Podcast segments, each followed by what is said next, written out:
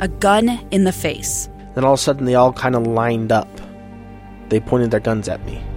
And this is the point where I thought, I'm going to die today. Started two years of horror for an American in Venezuela. They said, You need to give us your phone and get ready because you're coming with us. I'm Becky Bruce, and I spent a year researching and piecing together Josh and Tammy Holt's story about their ordeal in a notorious prison. That's when everything started to turn bad. We had another pound on the door. Boom, boom, boom. And there was the police once again. You can binge all of the episodes of Hope in Darkness on KSLPodcasts.com or wherever you get your podcasts.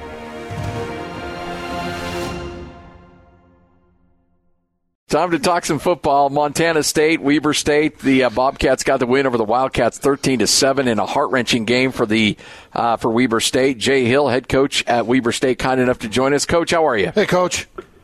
No, we're doing good. We're doing all right.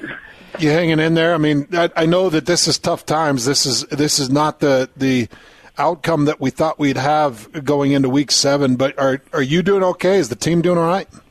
We're doing all right. We just gotta we just got to pull out some close wins. I mean, this is our program. We got so used to winning these close ones and finding a way. And right now, we're just we're coming up on the short end of them.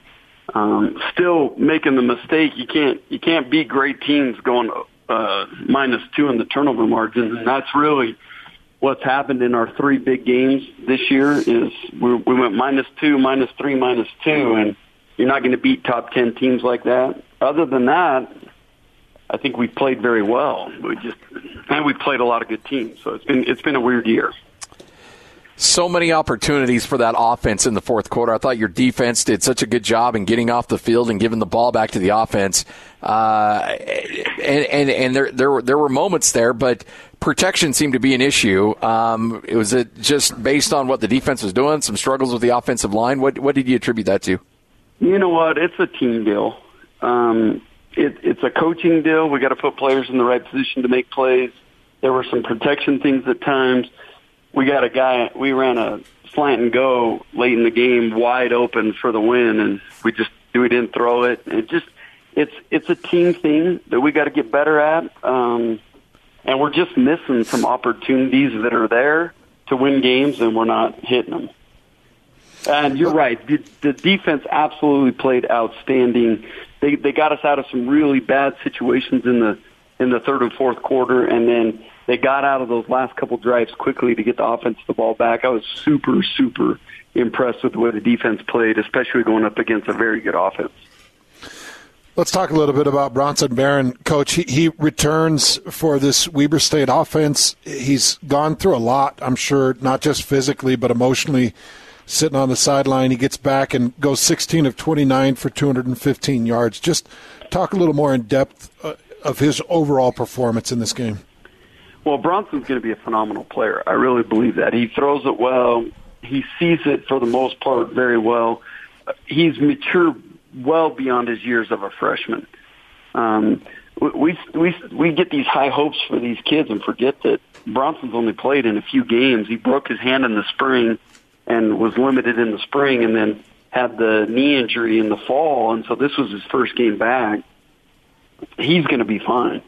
Um, and again, he's got enough weapons around him. His big deal is he just got to be a great distributor of the football and get the, get the guys the ball that need it in their hands, and he'll be fine. Jay Hill, head coach of Weber State, kind enough to join us right here on 97.5, 1280 The Zone. Uh, Josh Davis left the game with an injury. Any update on him that you can share? Yeah, Josh uh, more than likely will not play this week. Uh, he had an ankle uh, injury. It's not crazy bad, but uh, he's still hobbled right now. I don't think he'll be full speed by game time, but th- that will be a game time decision. Well, Coach, we uh, talked about this schedule before this season really got going, and you knew that you were going to be stacked up against it with UC Davis and Montana State and then having Eastern Washington, we knew that this conference was going to be packed with great talent. So you go from one team that was five and one going into a game against a team that is seven and zero. Oh. This Eastern Washington team's very tough. What are you expecting from them, and what are some things that you're going to go in and attempt to do against uh, Eastern Washington? Well, okay. So the first question was Montana State was a heck of a team, and we've played three top ten teams that we've lost to, and, and Utah. Those are our losses. So we, we got to be a little bit realistic in that. Is it a downer because we have a good enough team to beat those guys? Absolutely. Um, but we got to be realistic on where we're at and what we're trying to accomplish. And um, I'm not downplaying it because no, this doesn't hurt anybody more than it does me. But this is still a very good team that we have, and I expect to go up to Eastern Washington and play great this week. So Eastern, talking about them, phenomenal offense. I think they had 600 yards of offense at halftime last week, um, 400 yards after the first quarter, and like 30 points or something like that. They've been putting up crazy stats.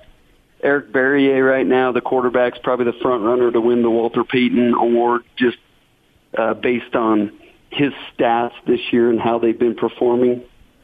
Uh, they're playing good. They're playing really good on both sides of the ball. Uh, I love the matchup. I've always liked playing Eastern. Uh, my first year at Weber State, we went up to Eastern. They were averaging 500, 580 yards a game. We held them to 180 and held the ball for 41 minutes that game. So I like the matchup. I think we we know how to play them better than anybody, and uh, I'm excited about how our team will respond from last week. With with a team that's so used to winning and, and winning at a really high level, uh, do you ever worry about morale, or is there enough good leadership and enough good uh, good guys on that team? Even though you played really good teams and you're playing good football, just coming up short, that that you worry about where your team's at, or do you feel like you're in pretty good shape in that regard? So I always worry about morale, whether you're winning, whether you're losing, whether things are going exactly your way. Um, I always worry about morale. It's just something that you're you're coaching a bunch of 18, 19 year old men that quite frankly that there's a lot going on in their lives right now. So that's something I do worry about. I probably worried a little bit more about it right now in this situation where we have a good team. Our players know we're good and players and coaches a little frustrated just that we've come up on the short end of some games where, you know, had had the defense got out of the drive at UC Davis and – last week the offense found a way to punch one of those last drives in the end zone, we'd be sitting here on cloud nine in the in the driver's seat in the league.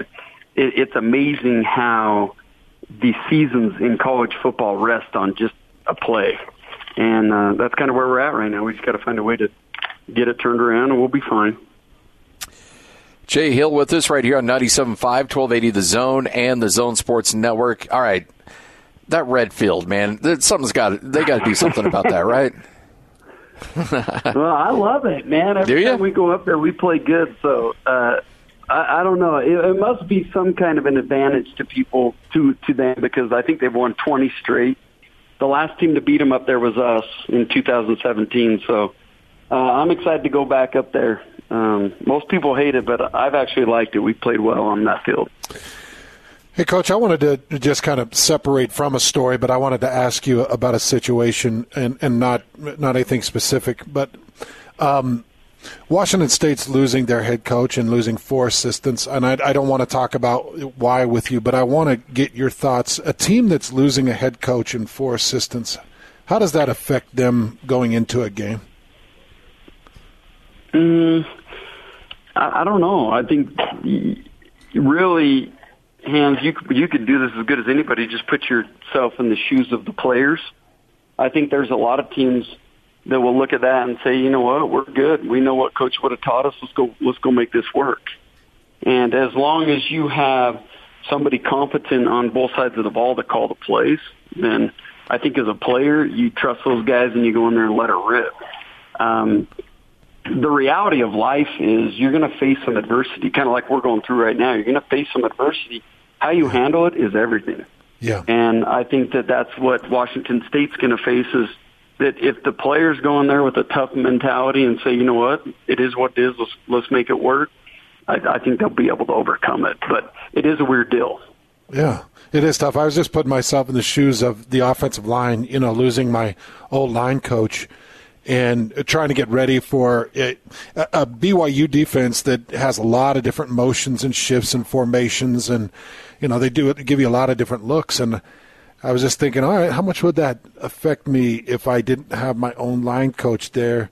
There's a part of me that believes I would unify with the brothers, and we would all be in the locker room and we'd give kind of each other the, the raw raw and clench the fist and pump it a little bit and say let's go get them but then there's a part of me that's like, okay, so we don't have our we don't have our strategy and, and our, our main planner that's standing by our sides telling us to look for this stunt, look for this switch. And I, I so I've kind of gone all over the place with it, Coach, in, in how it would affect me. But I so think I, I, I, think back like on my senior year in college, I, I kind of probably would have liked it. You know, let's let's go. Let's let the players let this let's go handle this thing and let it rip and just see what we're all about. Uh, in spring ball, and we haven't had the opportunity to do this the last year or so, but I'll do at least one of the scrimmages where I let the players call it. So a defensive player, hey, you got this series, you call it. And then the, the quarterback goes in there and calls the plays they want to do.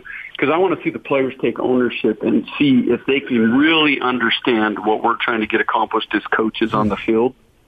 And I think that this would be no different. I think it would be an exciting opportunity for the players to say, you know what, we own what we do on offense and defense, and let's go let, let's go let it rip and, and see what we can pull off.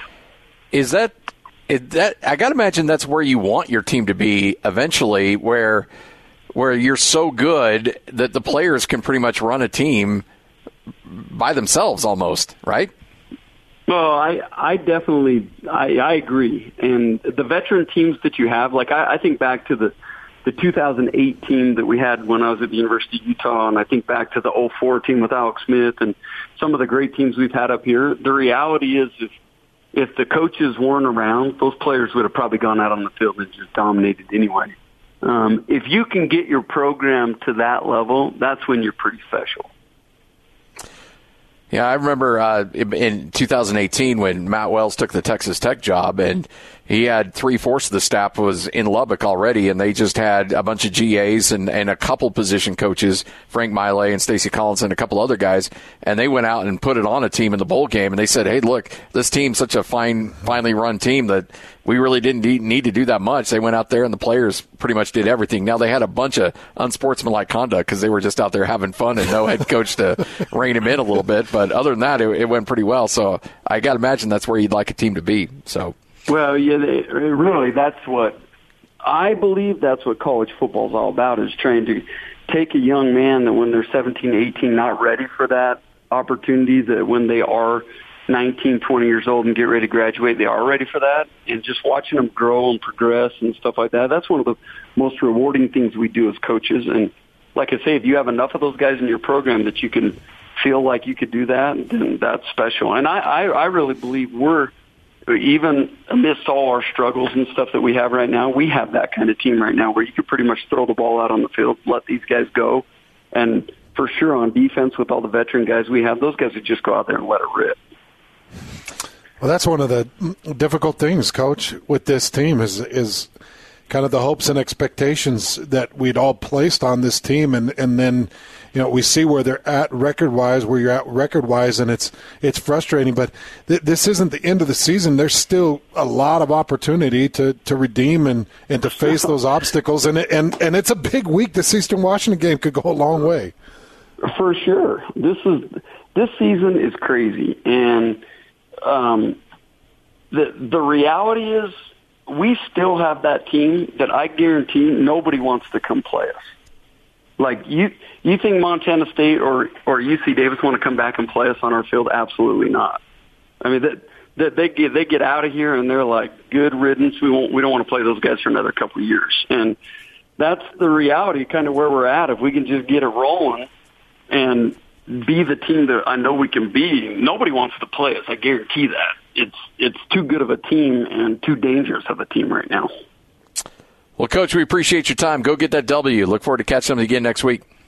All right, guys. Talk good luck, Coach. Yep. There you go. Head coach of Weber State, Jay Hill, on the Smart Rain guest line right here on 97.5, 1280 The Zone. It's really tough because How good was that Weber State team coming in? I know that they've faced some challenges with Bronson Barron being out, and they've had different quarterback rotations, and, and now Bronson's back, and they're trying to readjust. But now they're trying to adjust to uh, against a team who's seven and zero that beat UNLV. Yeah. Eastern Washington team. I can't remember how bad they beat them. I just remember that they beat. I'm thinking of right. That's right, right? Yep. It was Eastern Washington that beat UNLV. Yes. Yep. Okay. So, Double overtime, but yeah. That's right. It was. I wasn't. Yeah. I couldn't remember how close it was. I just remembered that they beat an FBS team. It's a good Eastern Washington team. And Weber State's got their hands full, but they could totally turn turn oh, things around. yeah, absolutely. And this would be a very Weber State thing to do too, is go up there and get that win. No Josh Davis makes me a little bit nervous. Yeah. All right, Hans and Scotty, 1147. Thanks for making us part of your day right here on the Zone Sports Network. Coming up next, Whole World News right here on 97.5, 1280 The Zone.